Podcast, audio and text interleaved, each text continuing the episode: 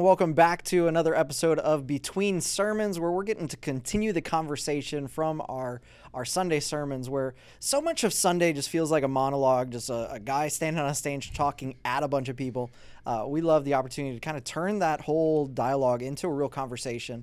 Uh, and so we are in a journey through the New Testament. We're walking through uh, from start to finish in six weeks. And this week we got to look at the first four books of the New Testament, the Gospels, but I didn't teach it. Instead, we brought in Professor Carlton McCarthy uh, to uh, to teach this course. Oh, so you get to hang out with us and, and answer all the questions about the Gospels, all the questions. All the questions.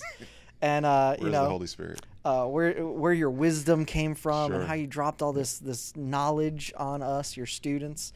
You know, you really turned uh, the Sunday sermon into a little bit of a lecture hall kind of feel, but, vibe. Yeah. I, I think we learned more than you probably do in a normal sermon, which yeah. I don't know if that's a good thing or a bad thing. The scary part is that that wasn't even a tip of an iceberg. Yeah, yeah, yeah. It's like maybe there's something in the water there, but it was like very short compared yeah. to all of the information that's out there. Well, you, you had thirty-five minutes to walk us through uh, the four Gospels, which is yeah. it, that's a feat in and of itself.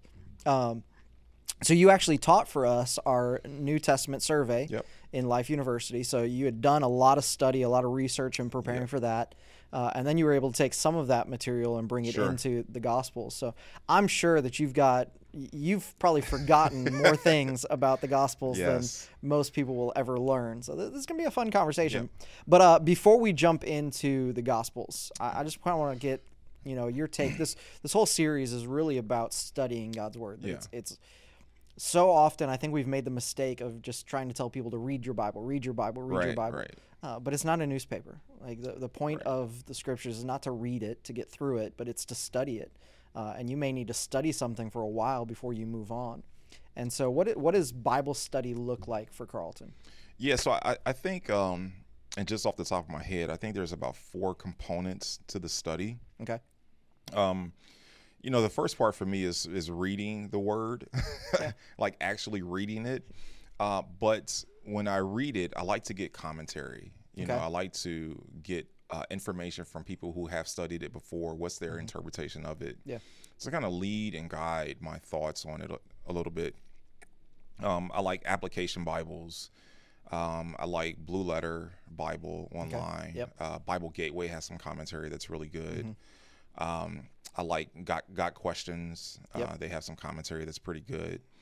Uh, Bible Project is very helpful. A lot of times I like to watch the videos from Bible Project, yep. but actually reading their articles is it's way more profound. Or, I, I love anytime I'm about to start reading uh, like a new book yeah. of the Bible. Uh, I'll start with going to the Bible Project. Yeah, and getting and like the they give like this, they give us such a beautiful overview. And right. there's sometimes when like you miss some of the nuance of stuff. Where like, well, they'll they'll break down like, hey, the first thirteen chapters are addressing this issue. Yes, the next yes. seven are addressing this, and it's like I would have just gone from chapter thirteen to chapter fourteen without, without uh, even paying attention to this. There's a break or this, intermission this or change, change exactly. in thought. Yeah, absolutely. Yeah.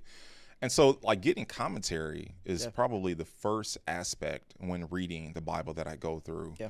Um, and then the next a- aspect of it is looking at the historical information. So what was mm-hmm. going on at the time in the region of the country? Such um, a nerd. Yeah, but, you know, but it matters that, yeah. you know, it has Greek influence, but yep. it's governed by Romans with a Jewish religion. Mm-hmm. Like, like that really matters to how you read it, because it's like, okay, well, why is the New Testament written in Greek, but it's controlled by Romans? And we're in Judea, mm-hmm. where the Jews live. So yeah. it's it's it's kind of a weird dynamic. Yeah. But you need to understand the cultural r- relevance of what's happening in order to better understand the events or what Jesus is talking about when he goes through his parables. Yeah. It's like, okay, well, why is he leading us in this direction with a parable? Like, why does it matter? So getting historical background on it, it's it's really helpful when reading. Um, and then the... The next component, I guess, so we got commentary, then we got the historical information. Um, and then the, the next thing I do is utilize my own imagination. And I say my own imagination, but it's really leaning hard on the Holy Spirit speaking okay. through me um, and yeah. identifying some of the details that I'm reading. Okay, so, you know, Jesus, you know, takes a guy out of a city to heal him of his blindness. All right. You could just read through that and not understand, okay, well, the city was cursed, first off. And so there's the details, like, so why did he take him out of the city? You start asking yourself questions. Yeah, yeah. And the Holy Spirit will fill you in on information that you have read before. Mm-hmm. Um, and it's like, or you'll okay. even use that question to drive research. Yeah, yeah, absolutely. Right? To drive it's, research. It's like, yeah. Okay, why did why did he take him out? Right. Yeah. Okay, let me find out. You know, what absolutely, do other people yeah. say? And so, man, just the number of times that I stop reading and I just go to Google and I just type in, yeah, hey, yeah. why did blah blah blah. Right. And and like for me, you know, the Holy Spirit will point out, you know, the uh, bread and the fish multiplied as the disciples were passing it out. Yeah. So their act of faith and obedience created the yeah. miracle, or helped drive yep. the miracle. Or when the servants are pouring wine yeah. to the master of, uh, yeah. you know, the I guess the official that was at the wedding. Yeah. Um, it's like they're in their heads, it's water. Yeah, yeah, yeah. Like, but they're so but crazy. they're being obedient yep. to Jesus. Yep. And that's when we see the miracle happen. And it's like the Holy Spirit just brings that yeah. to my attention when I read. Yeah, and right. it's beautiful to read with the Holy Spirit, to pray before yeah. you read and read with the Holy Spirit, because, you know, you, you ask questions and then there's details in there. It's like, well, I don't know what this means. Yeah. But those questions drive either uh, a curiosity, information, having yep. you do more research. Um, and then, you know, especially with the New Testament, I, I guess the last way that I would read the New Testament is reading the Old Testament. I love the Old Testament. And when you read the New Testament, it's like, yeah, that was pointed out by yeah. Micah, or, you know, Isaiah yeah, yeah. talked about this, or that's in Samuel, you know, the line of David, you know, being the Messiah. And it's like reading the Old Testament really drives your understanding yeah. more of the New Testament. Honestly, it, it's probably the biggest rabbit trail that I end up on, though. When, like, especially if I'm reading like Matthew, who, who yeah. quotes a lot of the Old mm-hmm. Testament. Like, I'll I'll see like there's the reference point where we'll say, hey, this is from Isaiah uh, nine, right? And I'll go back to Isaiah nine. And now, like, I was set out to read Matthew eight, yeah. and now I'm reading through all of Isaiah yeah. nine, because I'm like, I don't want to just read the part he quoted, but like, okay, w- why did he right. quote from that? What what is Isaiah saying before that, after that? Absolutely. And I end up, uh, man, I end up back. I in do the that, Old man. I, uh, you know, when you discover that, you know, the crucifixion is in Psalm twenty-two, and now you want yeah, to yeah. read all the Psalms yeah, to see yeah. what else you can find. Where like, else? okay, I'm gonna I'm gonna read this portion of the yeah. New Testament, but then I'm gonna read all of yeah. Psalms. Yeah. Just to see, you know, what other prophetic yep. verses are in That's there. That's a great uh, Google search for you is, you know, which Psalms talk about Jesus' crucifixion. Yeah, it, it's it's amazing. Right, on. absolutely. And then the order that it's in and what yeah. was going on in David's life, or the, you know, the, the time that this Psalm was written and why it was written. Yeah. And how does it relate to the events that are happening in the New Testament? Yeah.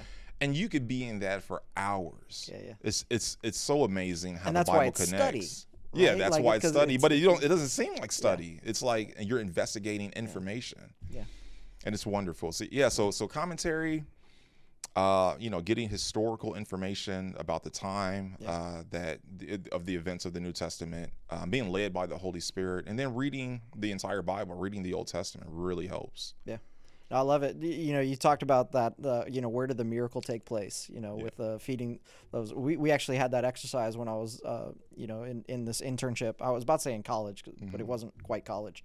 Uh, but bunch of young Christians having debates all the time. That's basically we just right. argued scripture right. all the time. You know, like our, one of our biggest arguments was, you know, is it, it does God care more about your obedience? Uh, or does he care more about your, your love? What's better, to love him or, or to obey? Right. And, like, we would just go back and forth and have this big argument yeah. and all that. But it was one of the arguments was, when did the water turn into wine? Did it did it turn into wine when when Jesus blessed it? Did it turn into wine when they poured it from when they scooped it from the big jugs into the small jugs? Did it was it still water when the right. little jug was pouring into the cup? Was it still water when it hit his lips? Like, yeah, at exactly. what point did the miracle take place? yeah. And that, that always became like a really fun kind of uh, thought experiment of like, can you imagine like the servant like going, "This is water. Like, I know I'm getting yeah. killed. They're gonna they're gonna kill." The, it's crazy. The head of the of the, the, the feast. He's he's the, the head honcho, and he just told me to get him some wine, and I'm pouring him a glass of water. Right. I'm getting killed. Like I, this is my last day on the job. I'm done. Yep. And, and it's totally. Uh, faith and obedience of the servants yeah. because Jesus hadn't done anything to prove that he's anybody yet. I mean, this is his first miracle. Yeah. All they have yeah. of Jesus is an argument with him and his mother. Yeah. That's all they have to go by. Yeah. You know, they're um, a suburb of Galilee. They're yeah. outside of the, the major yeah. city. And so, you know, I don't know how fast information travels about this new young teacher that's on the scene. Not at all, no. You know, so so they don't have any point of reference in their obedience outside of the faith that's in them already. Well, and I would I would actually take it a different direction than you. I I think that it's an understanding of what it means to be a servant. Like, oh, absolutely. Like their yeah. their job is to do whatever. Yes, and Mary says, do whatever Mary he said, says. do whatever. So absolutely. I'm going to obey. And and the lesson we take from that is, so often we want to have justification, or we want to have like, because we're free yep. and, you know, Americans, we pride ourselves on our freedom yeah. and all this. And it's like, yeah, but you know how many scriptures talk about becoming a slave, being a servant, right? And a right. servant doesn't ask questions. A servant doesn't even need to have the faith to say, well, he's going to perform a miracle. No, the servant just says, you told me to pour this water into his cup. I'm going to pour this water into his yeah. cup. Like you told me, so I'm going to do it. And I think yeah. that more Christians would benefit from getting back to a place of, of servanthood to God, to say, right, right. Like, I don't care what it is you ask me to do. I don't care if, if I'm not putting out a fleece for you to, you know, is it wet? Right. Is it dry? You know, I'm just, you said it. Absolutely. I'm going to do it. Yeah. Like, yeah. Yeah. Don't be Gideon, right? Right. Right. Exactly. Yeah. And, and it's like, see, Mary I says, I love that you got my Old Testament reference. Old Testament reference. Yeah. See, it comes. But I love that Mary says, do whatever he says. Yeah. Just do it. Just, and they know, said, it okay. doesn't matter what he says, do. Yeah. do no that track record, thing. no other right. miracles, nothing, nothing for them to go on other right. than the fact that I'm a servant and somebody above me just told me what yes. to do. So Christians, you have somebody that's above you. His name right. is Jesus. Whatever he tells you to do, right. just do it. And I love the visual of that miracle in, in my own glorified imagination that, you know, these, these jars of water were huge, thirty, forty, fifty yeah. gallons of water. So I imagine them sloshing his water around into the wedding and taking a yeah. ladle and pulling out water. Yeah, I feel like, like in my stupid. head, it's like, yeah, they're pulling out water. And they're probably yeah. thinking like, this is the dumbest thing yeah. ever. Like, this doesn't make any sense. And then when it reaches the mouth of the people, it turns into wine. Yeah.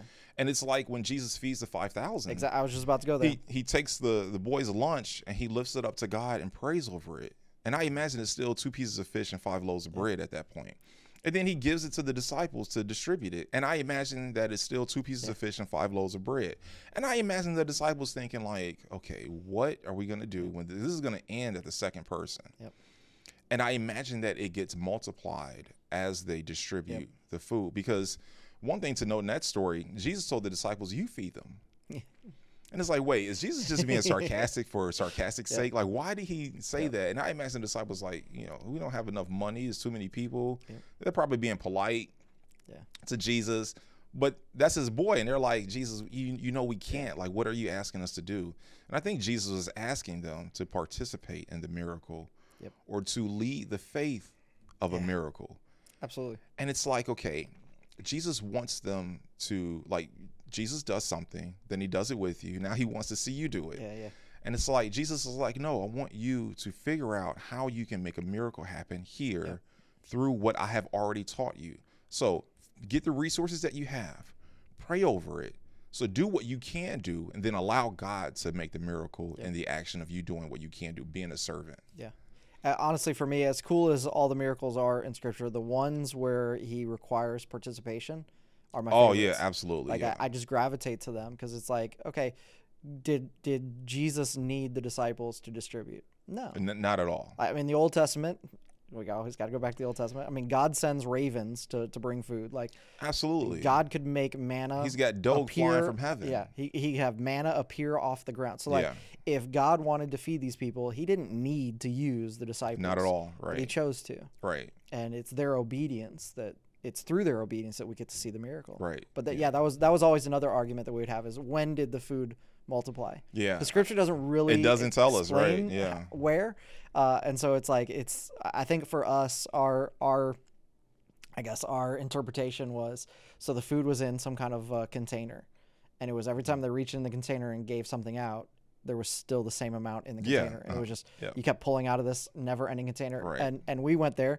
because of the Old Testament, where the woman has this jar of oil and she and keeps pouring never oil, ends. And the, right, and the jar exactly, never runs out. So, right. so we took that Old Testament miracle and tied it into the New Testament. Yeah. We have no idea. Right, it's a, right, it's a fun right. thought experiment. Right. Like, wh when did the miracle take place? But it makes you think. And then, you know, when you have a need in your life or something that you're praying for, yeah. you can kind of mimic the uh, a process. Not that Jesus is going to do the same thing all the time, right. but you can say, okay, this is what he did. He, he took what he had and he, he gave it to God yeah. to be blessed. Yep. Okay, now I have to step out on faith and walk yep. this out as much as I can and allow God to do what he does when he wants to do yep. it. And it could be at the time that I've prayed over it. It could be the time that I've yep. stepped out and actually done the thing that I'm supposed to do. It could be at, at, at any point. But the process is, I'm a servant to the Most High God, yeah, yeah. and this is what I need to do. Yeah. I need to follow his path and doing the things I need to do for my life and let yeah. and just let him work. I love what, what you mentioned about Jesus not doing the same thing twice. Like, uh, that's one of the cool things when you look at these miracles. Like, so sometimes Jesus says your sins are forgiven and they're healed. Yes, that's sometimes the hardest says, miracles. Sometimes he says, you know, you're healed. Sometimes he doesn't say anything about healing at all. He just says, get up, take your mat and go. Yes. Like, yes. am I like, am I healed? Like, okay, I'm going to do the thing I couldn't do before because yeah. you just told me to do it. Right. Sometimes he lays hands on people. I mean, one time he spit on a guy. Absolutely. Like, like made mud. He, the guy he, saw he, trees. Right? The whole nine. Yeah. he does. He does so many unique miracles in unique ways, and it's just, it's it's really cool to to know that it's not about a formula. It's not about right. okay, you say these words, you do these things, and then you get your miracle. Like, God moves how God moves. Jesus does so uniquely. Uh, yeah. The things that he does, and I love that. He he he gives us both. He gives us miracles that are instant. He mm-hmm. gives us miracles where the guy at the, the pool of Bethesda, yeah. you know, Jesus asks him if he wants to be healed. The guy starts talking about his issues with the pool. Yeah. And Jesus' next statement is, pick up your mat and, and walk. Yeah. yeah. And so, like, there's those instant miracles. But then Jesus gives us parables of the, the widow and the unjust judge. Yeah. And he tells us, you have to keep going at it sometimes. You have to be persistent and, yep. and keep coming to me. Keep yep. coming to me. And then you will be blessed. And it's like, okay, there is, Jesus kind of opens the door for you to experience him in many different ways. Yeah. And, I, and I think that is beautiful, that we can believe in God for a miracle in our lives or for something to happen. And we can see how God can move instantly. And then we can see how God takes us on a journey of faith and believing in him continuously for something. Yeah, yeah. And I think both, you know, places are, are beautiful in our lives. Yeah. Honestly, I think most of us would prefer it was always the instantaneous. Oh, yeah, absolutely, yeah. Right? But uh, we trust God in all of it. Right. And that's that's the challenge. That's the hard thing. That, but that's back to that servant mentality. Yeah. Like, I'm I'm just going to be faithful. Like, I'm right. going to do what he tells me to do. And if, if the healing comes in this moment or twenty years down the road, right. I'm right. I'm still faithful to, to him, because my, my following Jesus isn't based on uh, the tricks he does. Right, right. And I think sometimes as Christians, we get in this place where we follow God or we follow Jesus as long as he's doing certain right, things right. in our lives. Yeah. And like, at what point do you just say, no, he's God? Yeah. And God is, is more important than I am. God is bigger than I am. God's ways surpass my ways. My right. understanding is nothing compared to his. So I'm just going to trust him. And even when I disagree with it, even when it doesn't make sense, even when he doesn't do the thing that I'm asking him to do, it doesn't change the fact that he's God. Right. And in everything, he's he's worthy of being followed for, yeah. for no other reason than he's God. Absolutely. And, and a lot of times it's the process yeah, yeah. of the miracle and not the miracle itself. I mean, the, the miracle is fantastic. Yeah. I mean, don't get me wrong. You know, when when Jesus, um, he takes the uh, the demons out of the the possessed uh-huh. boy, and he's having a conversation with the father about what's going on with the boy, and and Jesus knows already, but he's pulling information out. He's yep. getting the father, the the dad, to, to talk yeah. through the issue. And it's kind of like when you read the Psalms and it says, you know, David is giving details about how he feels and the issue that he's going through, yeah. and then he gets to the place where God is holy yeah. and that he comes through for him. And sometimes God wants us to have that conversation with him yeah. about what's going yeah. on. Give me the history behind it. Yeah. Give me the, the the the how do you feel moment there in our prayers and our conversations yeah. with God and how we read. And Jesus gets to a point with this man where he identifies the issue. Mm-hmm. He says, help me with my unbelief. Help me yep. with the area of my life where I'm struggling with in my faith. Yep. And I think that that was more impactful for that man and that family, as as impactful as the miracle yeah. of his son getting getting delivered from those yeah. demons. I, I know we're, we're supposed to be talking about reading the Bible. Yeah, I know, absolutely. Uh, but but uh, this is part of the no, reading, no, no, right? Well, what I was going to say, too, is uh, like that's that's what shapes my prayer life.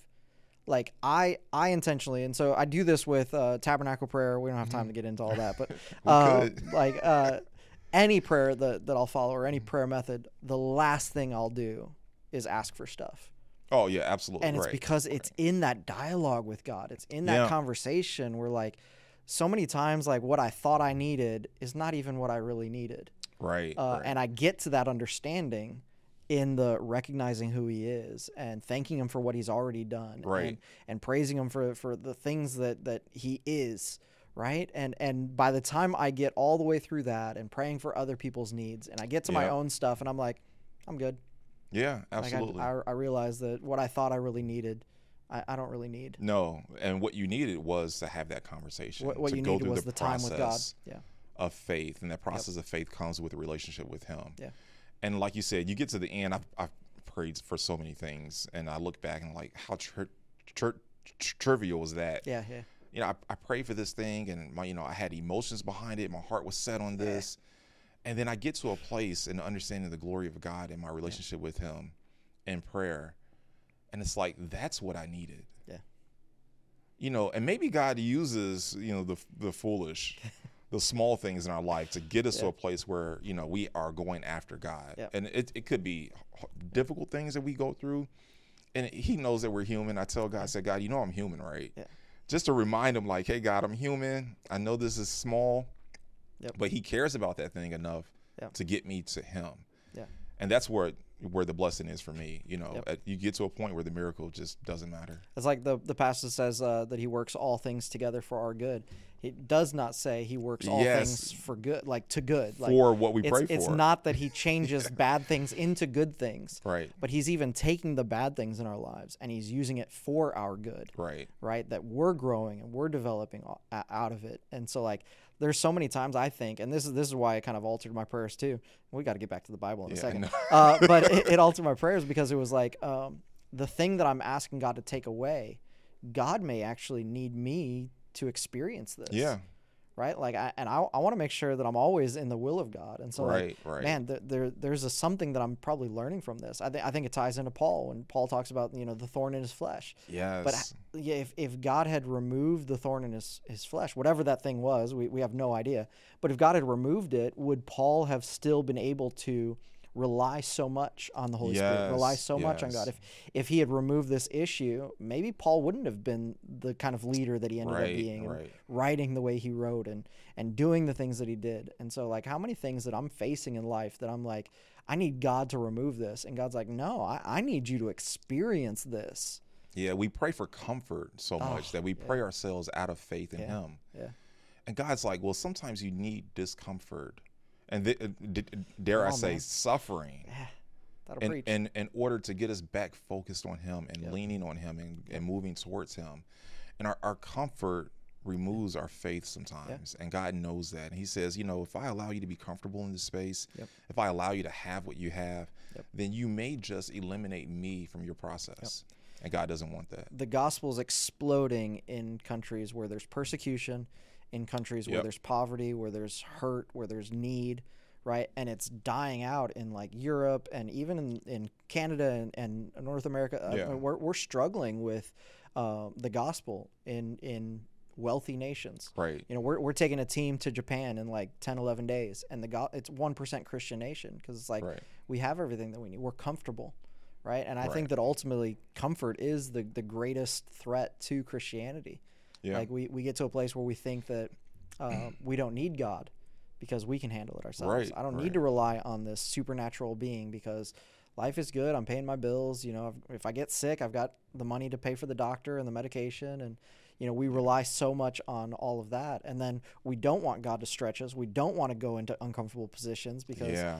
we're we're so focused on our comfort. And we think that the devil is trying to bring tragedy to our lives. yeah. Most of the time, he's not. He's yeah. trying to bring comfort to our lives yeah. because it's the comfort that yeah. gets us away from God. Yeah, absolutely. Yeah. Man, we blame the devil on stuff. That also, I think a lot of times what we're blaming the devil on is this just is our bad our choices. Stupidity. Like, it's like, no, that's called a consequence. Right. That's, yeah, no, you did something. The devil's something attacking and, me in this in this area. It's yeah. like, okay, what did you yeah. do before yeah. that moment? The devil's attacking my finances. No, you no. bought a car you couldn't afford. Right, exactly. And you've been paying eight hundred dollars car note. Yes. And you make one thousand dollars a month. Yes, like exactly. That don't work. That's bad math. Like that's not. That's the devil's not the devil outside coming of your driveway. For you. yeah, yeah. No, no, no. Yeah. That was that was your decision. Okay, we, we got to get back to the sure, Bible. Let's do it. Um, okay, so the Gospels. Mm-hmm. So this is this is our focus for, for the week. Is there's four Gospels. What what is if you could just summarize the Gospels in like one sentence or one thought? Like, oh man, what is the point of the Gospels? What are they? Why do they exist in our Bible? Yeah, well, and one, man, one, one it'll thought, take a, one thought, you know. I need a, it's a dissertation. Right. Uh, I, I think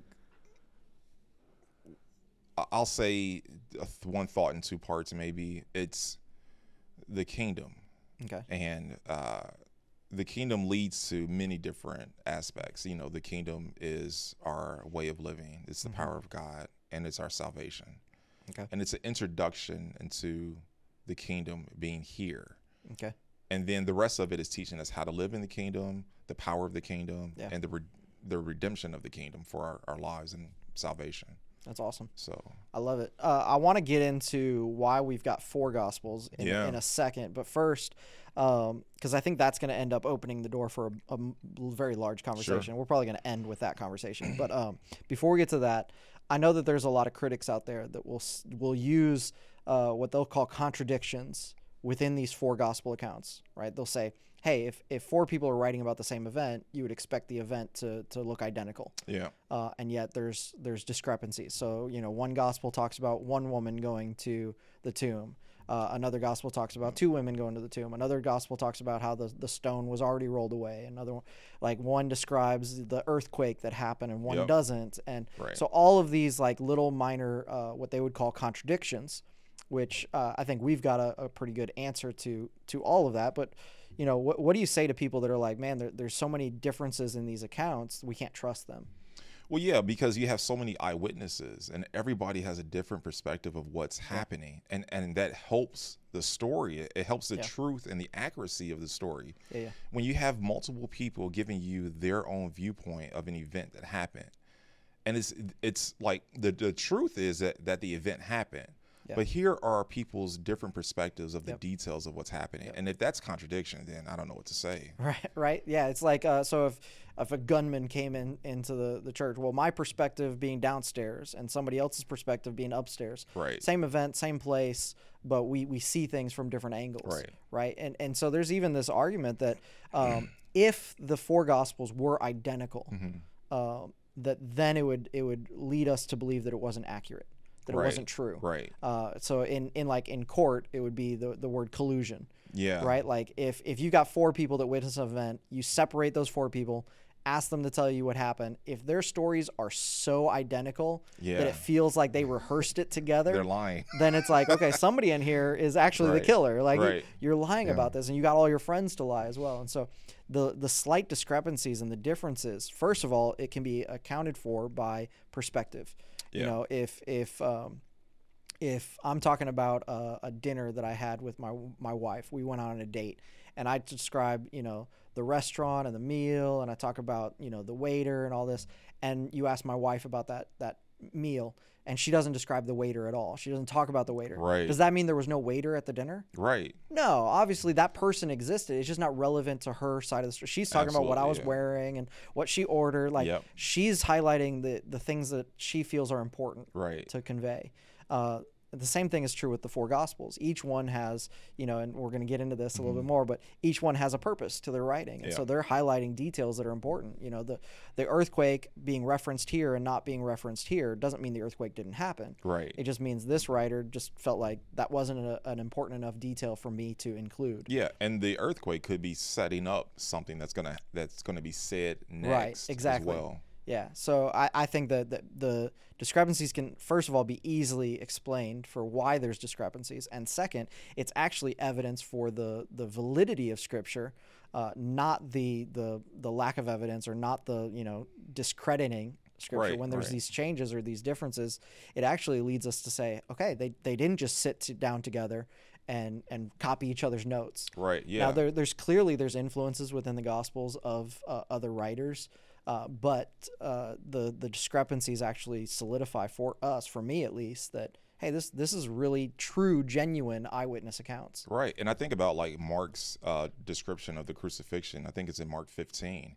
I mean, he goes through in detail of what's yeah, yeah. happening to Jesus. And then he gets to the point where the Roman soldier says, this is the Son of God. Yeah.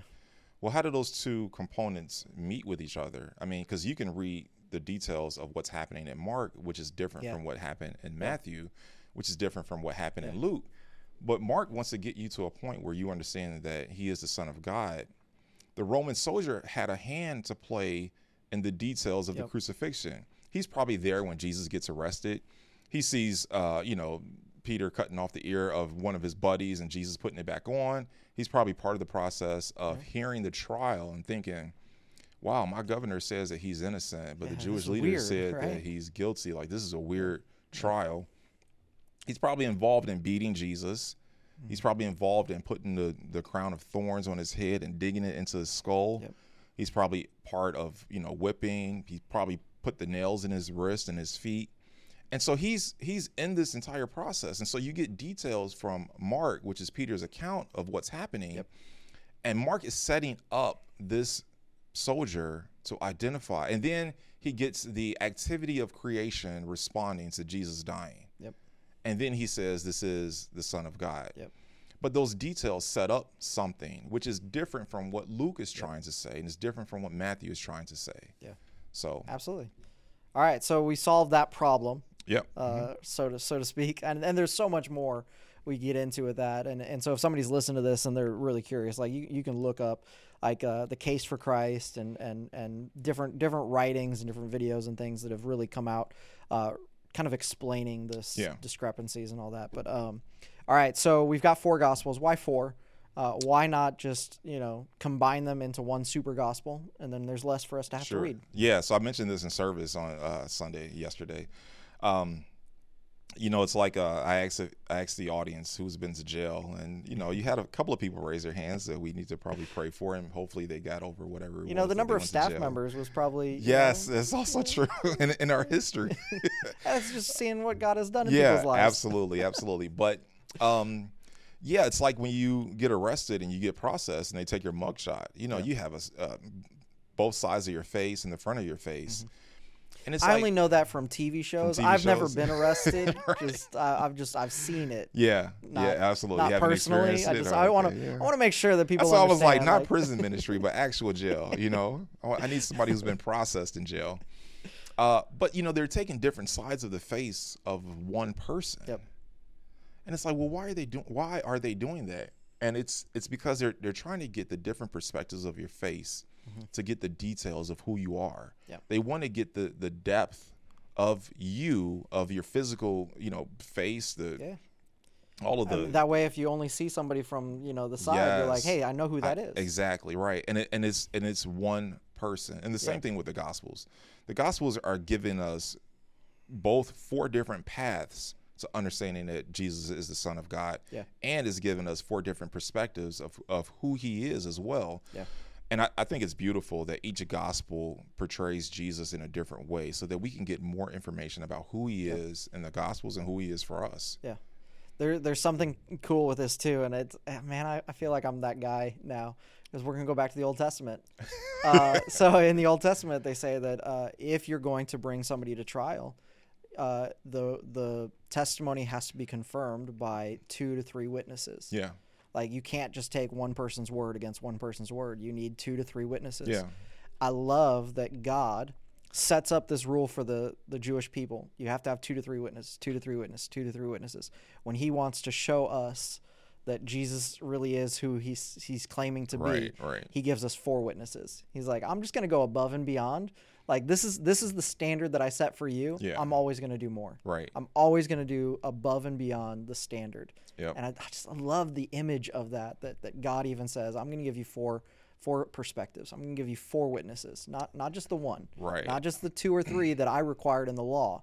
I'm going to give you four. Yeah, and he got two guys that actually walk with Jesus, yep. and then he got two more guys that didn't walk with yep. Jesus. One guy that may have been around when some of these right. events happens, and then another guy who's completely a, a Gentile, Luke, yep. a doctor. He's rolling with Paul, yep. but he doesn't have any eyewitness accounts of yep. Jesus, and he has to do the investigation yep. and getting information and sources from uh, many different people yep. about what's what, what happened. And then compiling it all together. Yep. It's, it's, it's kind of a beautiful picture. One, one of the things that I love that Um, people don't necessarily recognize is that all four Gospels are written by first generation Christians. Oh yeah. Like all four of them have given their life to, to Jesus right.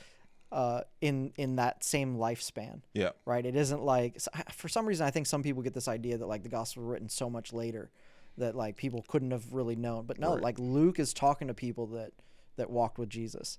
Uh, Matthew actually did walk with yeah, Jesus. Yeah. Mark was most likely around at that time, and if not, he at least was talking. I mean, it, people saw, refer to it as it's Peter's gospel, uh, written by Mark. Right. Right. right. So like it, it's that firsthand account. John walked with Jesus. Right. Like, this is this is what he saw, and he right. wrote it down. These aren't grandkids or cousins right. or no, whatever. It's not, right. it's not the faith of their parents, and right. their parents convinced them, and so now they're trying to convince other people. No, right. they they they had compelling reason as first generation Uh, Christians to say, this is why I'm following him. Let me tell you about him. Yeah, absolutely. That's awesome. Yeah. All right, so we got four Gospels. Mm-hmm. It's important to have all four because they give us um, kind of that different view yeah. uh, of, of God. We can't combine them into one super Gospel. Mm-mm. I think some nope. people have actually tried, though. I don't know if you've ever seen that before. I haven't like, seen it, but I know compile. that I've tried to read the Gospels in chronological order, and yeah, yeah, it yeah. was probably more confusing to read it. Because usually you read things in chronological order, and you're like, okay, this makes yeah. perfect sense, the Old Testament. Yeah. Uh, but the Gospels, you need the four different yeah. perspectives of Jesus separate uh, from each other. I'm getting that in the book of Acts because the book of Acts is written his- historical. Absolutely. But it's also not chronological. Right, because uh, it's like yeah. Paul's doing Paul's over here, but yeah. I but thought that was in response to what Peter did over here, and it's yeah. like, yeah. Total total random conversation. We'll maybe we'll talk about it next week, but uh like people argue about who the first uh, uh non-Jewish convert is. Mm-hmm. Because uh in in Acts there's a chronological difference. So it, it is Cornelius, mm-hmm. but Cornelius' story takes place after. It's so far after, yeah, it's so far into after Acts, yeah. the Ethiopian, um, and then there's also argument that the Ethiopian must have been Jewish because he was coming to Israel to worship. Right. But anyways, uh, it's it's it, man, it, it can be confusing yeah, because it is out of chronological. Yeah, because you think that Peter, it took Peter all this time to understand that Gentiles need to come to Christ as right. well, and you're thinking to yourself, like, man, Paul knew it right away, but it took Peter yeah. all of these chapters. Yeah, no, it was just of time. It's, it's like, out of no, it's like, out yeah, of chronological. It's, it's nearly order. Immediately. Yeah. yeah, it's crazy. All right, so we've got these four Gospels. Don't don't combine them into one because sure. each one has a purpose. Yep. Each one has a uh, a specific writer, and knowing who the writer is helps us understand what his purpose in writing was. Yeah, uh, because each one has a purpose, and understanding the purpose lets us know why Matthew talks about these things, and Mark mm-hmm. talks about these things, and Luke talks about these things, and John talks about those things. Why don't they all talk about the same things? Well, it's right. because each one has a different target. So as quickly as we possibly can, okay. uh, we, we've been talking about all kinds sure. of other things, but uh, so who is Matthew? Who is he writing to? Like, what's the purpose of Matthew? Who's yeah. Luke? Uh, or I skipped Mark. Oh, Mark. Mark. Uh, who, who's Mark? Who's he writing to? What's the yeah. purpose of this? And so on. Yeah. So Matthew, he's a tax collector. Mm-hmm. Um, and Jesus pulls him Which publicly. Which is the scum of the, the earth. Scum of the earth. The tax collectors. Discovered. Yeah, tax collectors are bad people because they're is, usually. Was that weird as an accountant to say? It, yeah, and I had to preface in the second service like, don't go and tell call your accountant the scum of the earth or you know feel this way about the I R S. You know they're good people, some of them. So yeah, um, but uh, you know even when it. In Luke, I think when it says that Jesus called Levi, which is Matthew, mm-hmm. I think they reference the word scum. In this in the verse, um, but yeah, so Matthew's uh, he is writing to Jews. His audience is primarily Jews. It's it's for all people. It's for right. for the entire church because he does get to the point where he's talking to everyone. Yeah, yeah. Uh, but you know he um, wants to reference the Old Testament, proving that Jesus is the long-awaited Messiah. Yeah. He's pulling all the prophecies from the um, Old Testament. He references. Uh, twenty-nine is uh, twenty-nine quotes and references uh, one hundred twenty-one like mentions references, yeah. yeah references of the Old Testament, and so he he builds up the case for Jesus being the Messiah, And uh, I, I think that's really important because he connects the Old Testament with the New Testament. He lets us know that this is a continuation of what's been prophesied in the Old Testament. Yeah. And the person that I'm going to introduce you to is this person, the long-awaited Messiah, yeah, that's been prophesied uh, about from the Old Testament. Yep. And then once you, you get the, the understanding or the impact that, hey, Jesus is the Messiah, um, and then now Matthew wants to say, okay, now that you know that, here's his teaching. Yeah, yeah. And he is the new Moses. He's going to give us new information about, yep, how to live in the kingdom. And then he gets into the fine details. Which is why Matthew actually gives us, what is it, the five sermons that yeah, Jesus preaches? Yep, like five sermons, right. Matthew actually gives us those sermons. Yeah, there's five the blocks of teachings. Yep, absolutely, because the teaching is important.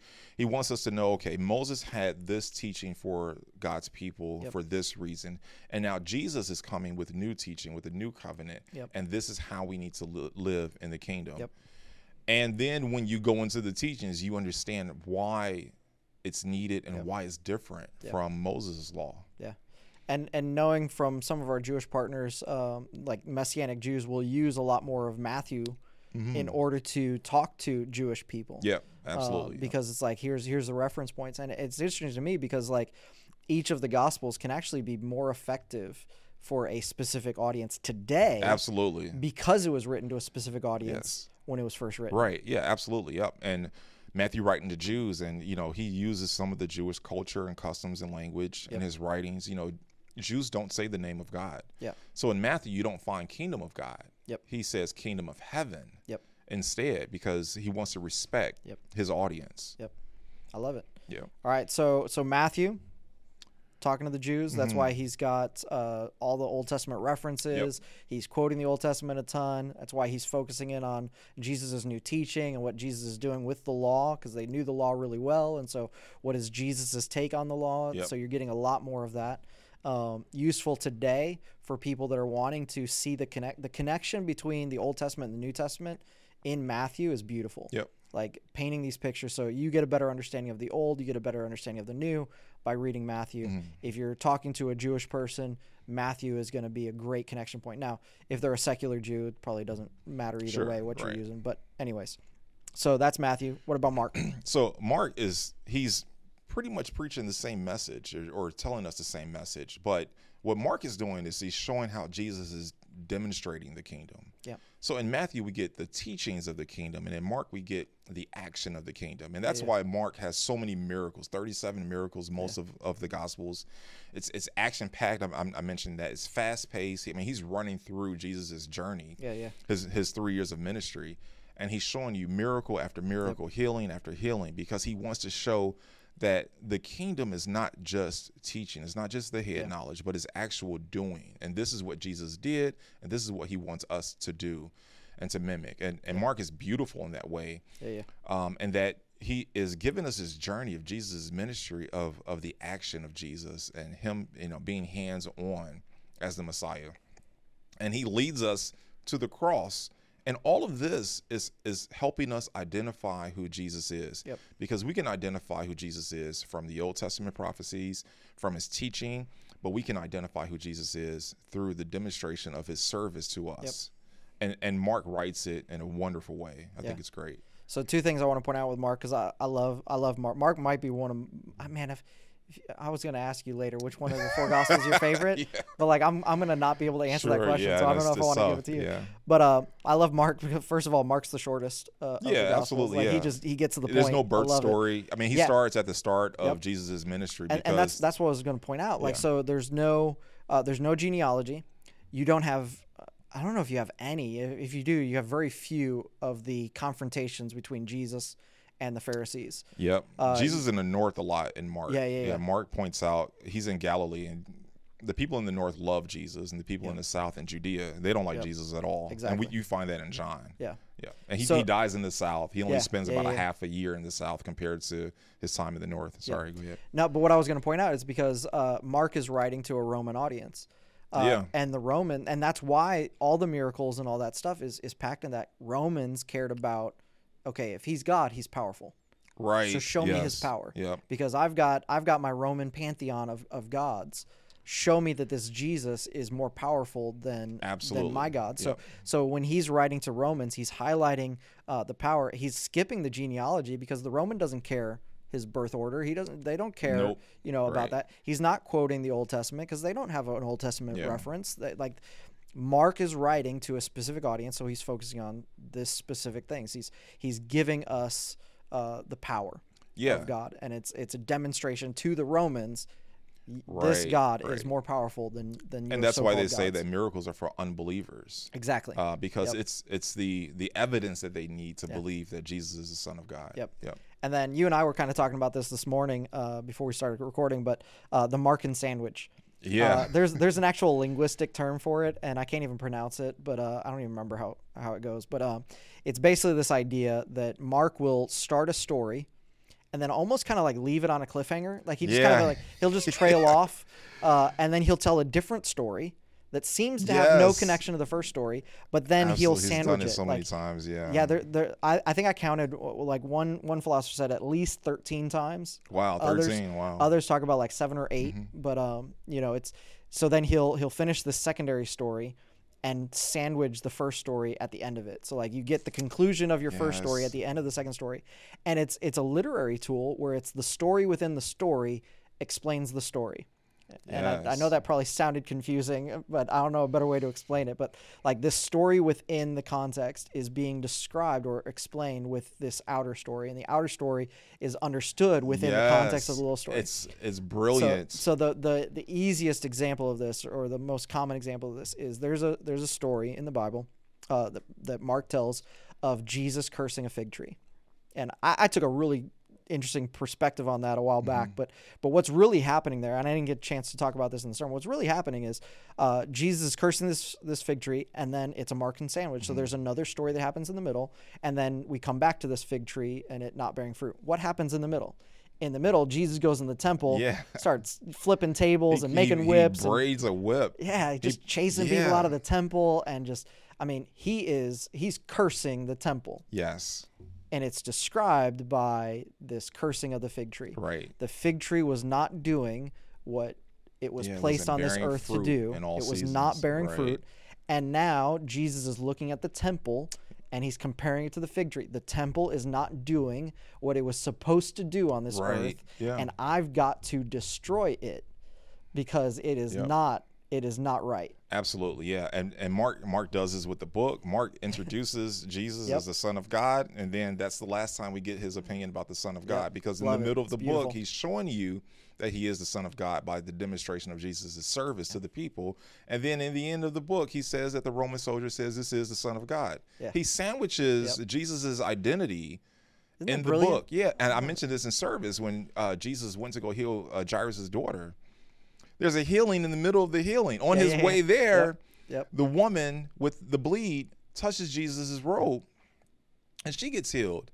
And then it continues. You almost lose track of what Jesus was, yeah. was doing yep. because there's a story in the story. And then, yeah. then Jesus goes and heals the, the, the little yeah, girl. It's, it's and the really woman had thing. a twelve-year bleed. She probably had her issue at the same time that this girl was born. Yeah, this girl could have been twelve years old. Yep. And now you have this... Um, dichotomy, this this this woman who's who's been experiencing this issue for twelve years, and this little girl who I'm just gonna say she's twelve, who is on her deathbed after twelve years. Yeah, and, and it's, it's a beautiful flow of how Jesus moves, uh, and from it. and Mark just sandwiches it, and it's it's amazing. Yeah, it's cool. But if you're not paying attention to it, you'll miss it. Absolutely. But I think yep. for anybody reading Mark right now, like, pay attention. If he trails off in the middle of a story and you're yeah, like, there's a reason, why, right? why didn't he finish the story? right. Pay attention. Absolutely. There's a reason why he didn't finish the story yeah. when you wanted him to. Right. Uh, okay, so that's that's Mark.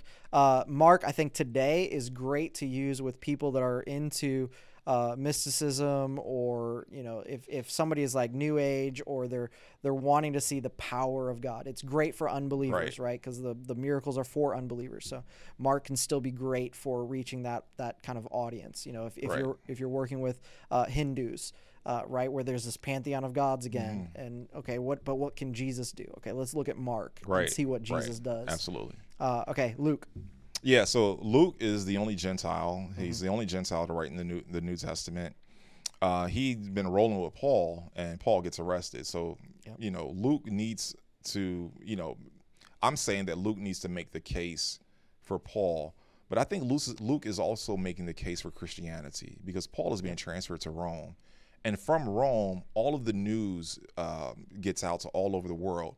And so Luke builds these two beautiful books, Luke and Acts, um, to it's going to eventually help spread the gospel yep. everywhere, because once this information gets to Rome yep. for what Paul is going through, then it gets spread out yep. to everybody in the world.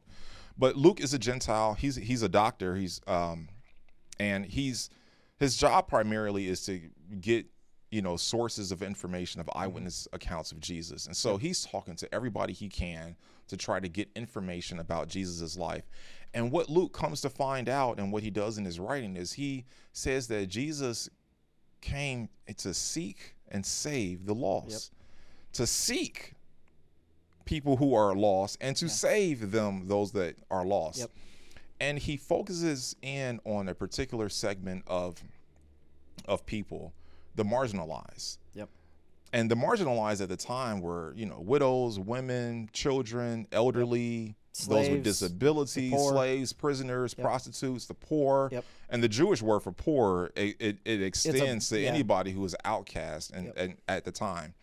And so Luke really points us out about Jesus, that he yep. is focused on people, and that he is here to save people, people that have been missed, yep. people that are overlooked. Um, And and Luke just presents that Jesus is seeking those people out, and his intent is to save those yep. people. I love it when he talks to John the Baptist's disciples, and, you know, they want to hey, know, hey. they want to make sure that he is the Messiah. Yeah.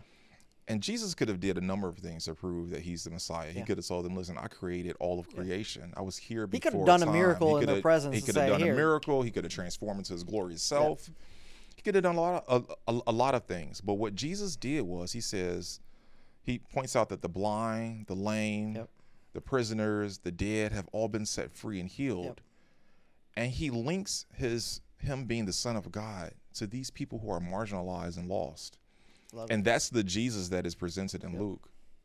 Yeah, so Luke, the the fact that he's the only Gentile in, in the, the writings, mm-hmm. um, because he's writing to Gentiles, you know, his message is, look, there's this Jewish faith where we've placed God as like he's for us only. Yep. And Luke comes in, he says, hey, that that perspective of he's just for the Jewish people only. Look, I'm I'm not Jewish. Right. Absolutely. And, and he's for me too. Right. And he's for you. Right. Uh, and so it, it yep, Luke is beautiful. The the parables that Luke uses. Yep. Uh, really highlighting these different people. And uh, Luke is where we talk about the lost uh, coin, the lost sheep, yep. uh, the lost son. Right. And so you get the prodigal son story there. You you get some beautiful imagery of Jesus is here for you. Yeah. The Whoever particle, you are, yeah. you know, oh, man, it's such a, a beautiful book. Yeah. The prodigal son, he squanders his father's inheritance. He he leaves the house. He takes his inheritance early. If that's not a parable for the Jewish people. yeah, absolutely. pushing aside the Savior. Yes. And him being welcome. yeah. And uh, this this son, he goes and squanders his inheritance. But he comes back, and the father is overjoyed. Yep. He has a party for him.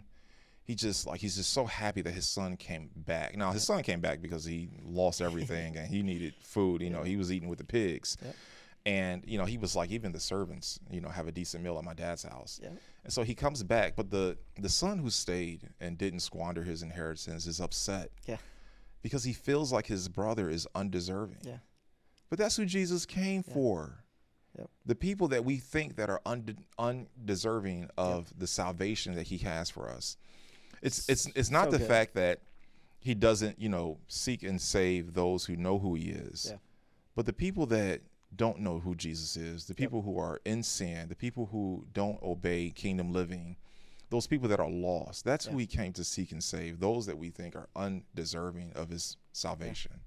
Yeah. What I love, there's so many layers to the prodigal son story. That's one of those parables that, like, you could you could talk about that one for for yeah. days.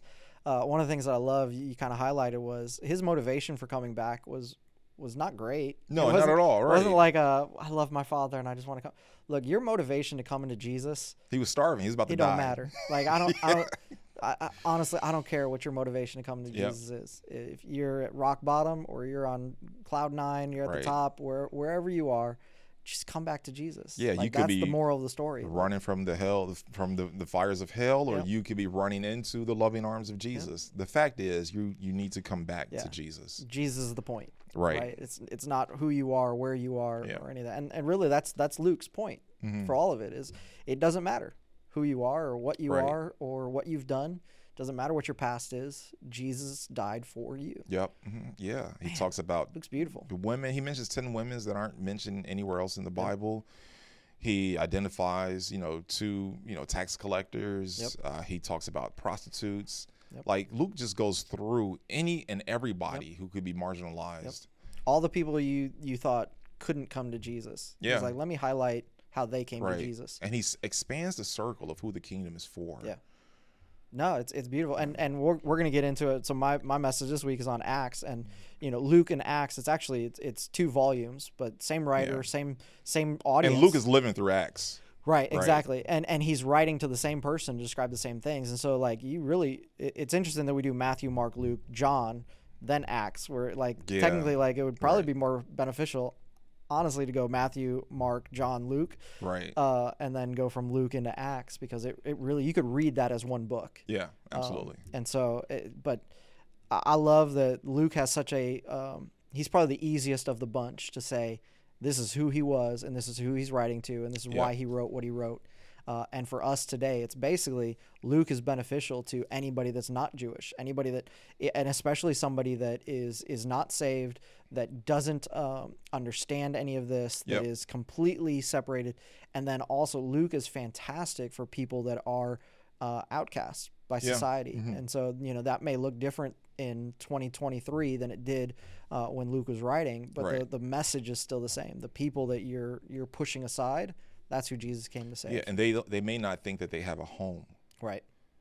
And they do have a home, because yep. Jesus built a home just yep. for them, that the kingdom yep. of heaven, the kingdom of God is where they belong. Yeah. Luke is awesome. Luke yep. might be my favorite. Maybe. I don't know. John, I, I got a sweet spot for Matthew. I love Matthew and the yeah. Old Testament connections. I love Mark and the directness. I love Luke because of the parables and just bringing yeah. me into this. Yeah. Like, I don't deserve this. But Luke's like, no, you don't. But that's right. why he came. Uh, but then John. Let's get into John. Yeah, John's uh, as beautiful as the other Gospels. Uh, John is a disciple of Jesus. Uh, he even writes about himself as the one that Jesus loved. Yeah. Got a little bit of an ego, maybe? Uh, yeah, maybe. You know, but I've heard a lot of, of, of interpretations for why John refers to himself that way. Yeah, I don't, I don't know. know. I don't, don't want to get into those interpretations. I just know that he was loved by Jesus. How about that? There you go. I want to be the one that Jesus loves. We're all too. Jesus' favorite. Yes, absolutely. Um, but I think it just goes into the depth of the, the relationship. Yeah. You know, we can look at it as a form of arrogance on his part in his writing, but I think that he had so much uh, love for Jesus. He was so close to him that he had the freedom to to say that in his writings. Okay. But John, he's got one message and one message only. Now, there's other messages and teachings in John, of course. Sure. All of them tie back. But John you. opens up with Jesus is God. Yep. And he closes with Jesus is yes, God. Yes, like, and he wants you to know that from to beginning finish. to yeah. end. And he doesn't waste time. He doesn't, yeah. not that there's it's a it's a waste adding things, but he's got the fewest yeah. miracles, yeah. hardly any parables. He doesn't have any baptism or temptations, which, or which birth is stories which is a little or, bit funny, because like if you're trying to prove that Jesus is God, wouldn't you want wouldn't immaculate you want conception? Of, wouldn't you want like yeah. the birth story? Wouldn't you want all the miracles? Right, but he doesn't care about yeah. evidence. No. He's making a statement. John just he's telling declaring, you how it is. He's telling you that, that hey, Jesus yeah. is God. I don't need to say anything more. I think that's part of why I love John, because there's no nonsense. Yeah, absolutely. Like, no nonsense, right? Yeah. Yeah, and a lot of his writing is in the South, when Jesus yep. is dealing with a lot of the religious leaders, yep. the Pharisees, and Jesus is, is making arguments about his deity and who yep. he is and what he came to do.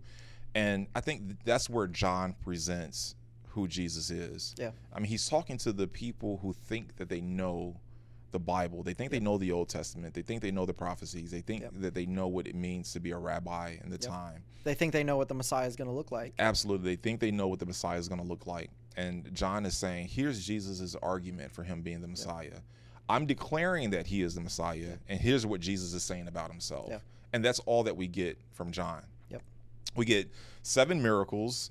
And like yep. I said in the sermon, seven very, miracles very that only why point, he yes, the, these are the miracles that point to him yep. being God. Yep. These are miracles that can't be explained by science or anything else. And these are miracles that when you read the details of them, you know, we talked about Lazarus uh, being raised from the dead. Jesus waited until he died. Yeah.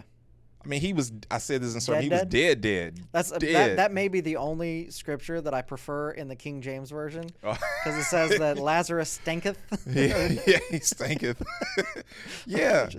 Because, you know, Jesus is getting, he, you know, poor Martha, she's trying to explain to Jesus the, you know, scientific method yeah. of death and, de- yeah. and, and, no, he's, and he's already and decomposed. Decay. Like he's, we've Jesus is like, I created creation. I yeah. think I know how things die. Yeah. yeah. So she's um, like, I got this. Right. But, you know, John uses miracles yeah.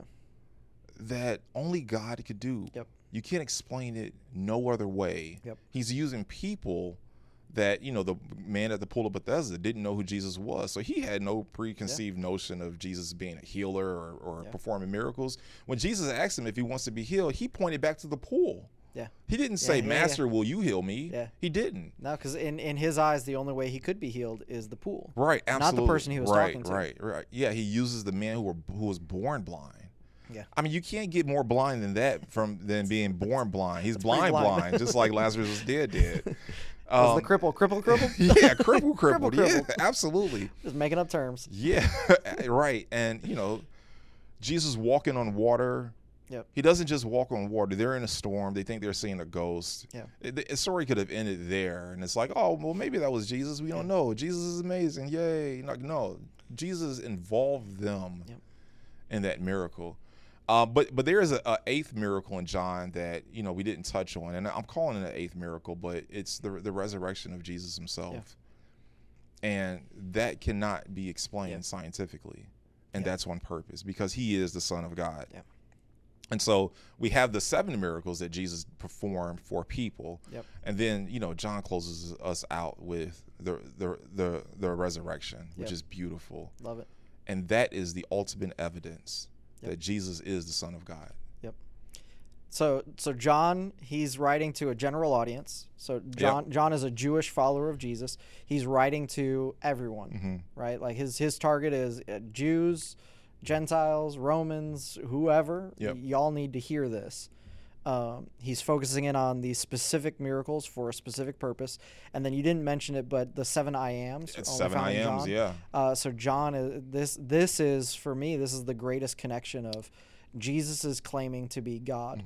Because mm-hmm. um, he's using, using the name of God. The name yeah, of God absolutely. in his description. And so uh, so in, in modern day, the... Um, The book of John is fantastic when when uh, reaching a Muslim audience, because mm-hmm. one of the biggest uh, arguments from, from Muslims is that Jesus is a prophet, not God. Right, and uh, they would say that he never said that he was yeah, God. Yeah, and that that's one of the big yeah. arguments that Islam will present, that Jesus doesn't claim to be God. And it's like, okay, bring out the book of John. In yeah. the beginning was the Word. Okay, we start right there. Then right. we go to the seven I Ams. Like, the reason why Jesus was crucified by the Jews is because Jesus claimed to be God. Right. That was the reasoning. That was why the Jews Absolutely. wanted him dead, is right. because he claimed. So you can't yeah. you can't and make the, the argument said, two thousand well, years later. Him claiming God is not against our law, but right. then if he yeah. says he's the king, yeah. then that's yeah, against yeah. our law, right? Yep. So it's it's just craziness. And he uses the name of God, that not a name that man gave God. No, the but one he uses God a name used. that God used for yeah. himself. Yeah. This isn't and that's what, what that's this isn't brilliant. what David chose to call right, God. Exactly. Or we, yeah. you know, we've seen him as our provider, so right. we're going to give him a name that he is our provider. Yeah, right. He didn't no, call no, himself no. Adonai or right. anything like that. No. Yeah, no substitute names. Yeah. He he said that his name was the same name that God gave himself yep. when he talked to Moses. Beautiful. The burning bush. So the the thing that I love for for modern day reading John is, it is fantastic for anybody that's getting too religious. Yeah, because, there you go. Because John puts all of the confrontations between Jesus and the Pharisees. Yep. Like, there are modern-day Pharisees. Like, there there are people that have, in their zealous pursuit of God. Absolutely. Because that's the thing. The man, Pharisees, yeah. they started in the right place. They you took know, the law and they expanded it. Well, you know, yeah, they, the they did some bad things with it. Yeah. Taken it and just was like, and made so it absolutely more. ridiculous. Yeah. But all of it started with a, we're passionately pursuing God. And I think in modern time, we have Christians that are passionately pursuing God, but they have taken it to a place where they've become the modern day Pharisees. Right, They're right. requiring things of people that God wasn't requiring. Right. That, so when we read John, for, for me as a, as a pastor, like it keeps me humble. And it keeps me in a place where like I read John and it's like, okay, am, am I becoming like a Pharisee in the way I communicate yeah. that, in the way I, I live that out? Am I am I trying to make a show of things the way the Pharisees would make a show of things? Like right. the book of John, I love it because it it humbles me and it keeps yeah. me in this uh, this place of I want to make sure that I'm on the right side of, of all this. Uh, and then just I'm I'm a huge sucker for the directness, the you know. Just yeah, these, I, and I think it's my little, personality. Yeah. It's like I love sarcastic, I love angry Jesus. Yeah, yeah, yeah. Like yeah, it's this yeah. great. And if you read John, it's like, man, Jesus is uh, he's got a little edge yeah. on him. And it's like, yeah, the, yeah the that's whole, the Jesus that the whole, I love. The whole T-shirt of the whole Jesus is my homeboy. Like I think that John would have worn that shirt. Yeah. Like John John has this like he's yeah, yeah. he's my guy. yeah, yeah. The the the Jesus that's portrayed in John is the Jesus that I like. Like we could go every and, man Jesus. Yeah. He's that kind of guy, man. Yeah. Like that's the Jesus that I like. Yeah. So So I love it. The, the, and choosing a favorite gospel, like you can you can love Oh my goodness. The the the, the historical references of, of the Old Testament and Matthew yeah, and then the, the teachings love, of it and how Matthew breaks out the hard issues versus the actions. Yep. You can love the miracles yeah. in Mark. Yes, you can the love miracles the literary and how he sandwiches tools. Things yeah. and it's great for teaching. Yeah. Like you can have, you know, oh, two so miracles in a sermon and yeah. teach it. It's it's yeah. wonderful. You can you can love Luke and just the inclusion of the, the absolutely, yeah. Because no matter where I am in life, no matter what category of society that I fit in, yeah. Luke tells me that Jesus, Jesus is for, for me. You. Yeah. And you can love John and just his his yeah. bluntness, the his, directness, his like, correction of us. Like if his, I ever didn't know, now I know Jesus yeah. is God. Yeah. Absolutely. Yeah. So that that's for me, it's like you can't get rid of a gospel. Right. Like each one gives us a view of God, uh, of Jesus in such a, an incredible way. Yeah, can you imagine if we only had one? I don't even yeah. think we would have a faith. No, no, I, th- I think you need you need all of them. Right. Uh, all right, so we're going to wrap up. Uh, kind of final question is, what's the point of all this? W- were we just talking for the last hour about all the stuff we know and how smart we are? And right, you know, right. What, what is the what is the average person? What is what is a Christian that's saying, hey, I love the Bible, I love the gospel. What am I supposed to do with this? Yeah, I mean, I, I, I think that um, I go back to Matthew and that he sums up all of the information that we have about Jesus. And just from his book alone, that Jesus is our long-awaited Messiah and that his teachings is the new teachings that we should live by for the yep. kingdom. Mark demonstrates the service of Jesus to us and to, the, and to the people. Luke is for everybody. John's declaring that he's the Son of God. Well, what do we do with this information? And I, I think there's there's two things that, that we know. The first thing is that salvation is ours, yep. and that Jesus is our Redeemer. He came yep. to save us. He, like Luke says, he, he's he's seeking us and and saving us. Yep. And I think that's one thing that we can have this security in is that Jesus is our Savior. Yep. The other thing, though, Matthew twenty-eight. What what do we do with this information? Yep. We go and make disciples yep. of everybody. Yep. We go tell it to everybody. We go make disciples of all the nations, yep. baptizing them and understanding that he is with us always. Yep. And I think it's beautiful that we get to that point. Uh, and, and, and all of the Gospels to say, okay, well, what, what do we do with this information? We have security for us that we have yep. salvation through Jesus. Yep. But now what do we do? Now yep. we have to tell that to everyone yep. in the world. We've we've got security that we are saved. Yep.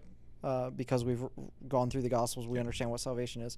We've got direction for how to live our lives Absolutely. based on, on right. the teachings mm-hmm. that we find there. But it's also we've got our purpose. Yep. Like, and it's it's the one thing that's repeated not just in all four Gospels, but in Luke's secondary writing, the Book of Acts. Yeah, the Book so of Acts. So five right. times we see Jesus telling us to go and make yes, disciples. Right. Like if if you for a second don't know what your purpose on earth is.